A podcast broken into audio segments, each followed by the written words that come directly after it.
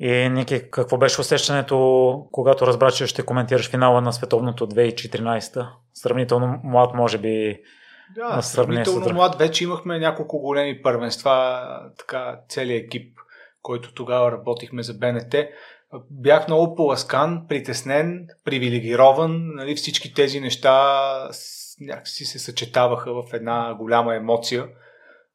Преди матча бях притеснен определено, но по принцип винаги е така и като започне матча, а, просто влизаш в играта и забравяш за всичко останало. Това не винаги е добре, но в конкретен такъв случай е хубаво, защото в миналото преди големи матчове ми се е случвало да бъда толкова притеснен, че не мога да спа примерно цяла нощ. Това ти се отразява много негативно след това върху работата, защото не си свеж, не можеш да следиш така играта, както би могъл да го направиш, ако си се наспал.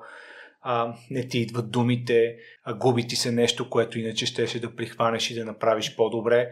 И с годините едно от един от най-големите плюсове, които получава един коментатор, а мога да говоря за себе си, не, иска, не бих искал да обобщавам, е точно това, че намираш начина как да се справиш с тази, ако искаш да наречи предстартова треска а, и превръщаш една, а, една много негативна емоция в изключително позитивно, приятно усещане, една тръпка, тръпка, а не напрежение или сладко напрежение, ако искаш така можеш да го възприемеш.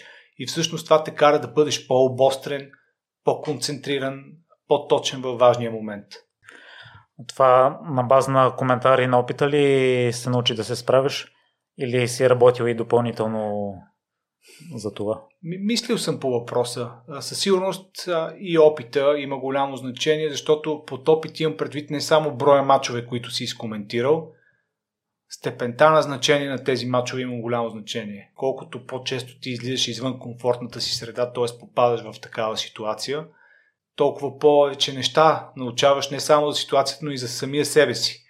И когато опознаеш по-добре собствените си слабости, характеристиката на самото събитие, нали, това напрежение, което знаеш вече, знаеш, че то ще се появи, в, знаеш кога ще се появи, знаеш и под каква форма. И в един момент вече почваш да се научаваш как да го неутрализираш, как да го контролираш, как да го трансформираш в нещо, което да ти помага, а не да ти пречи.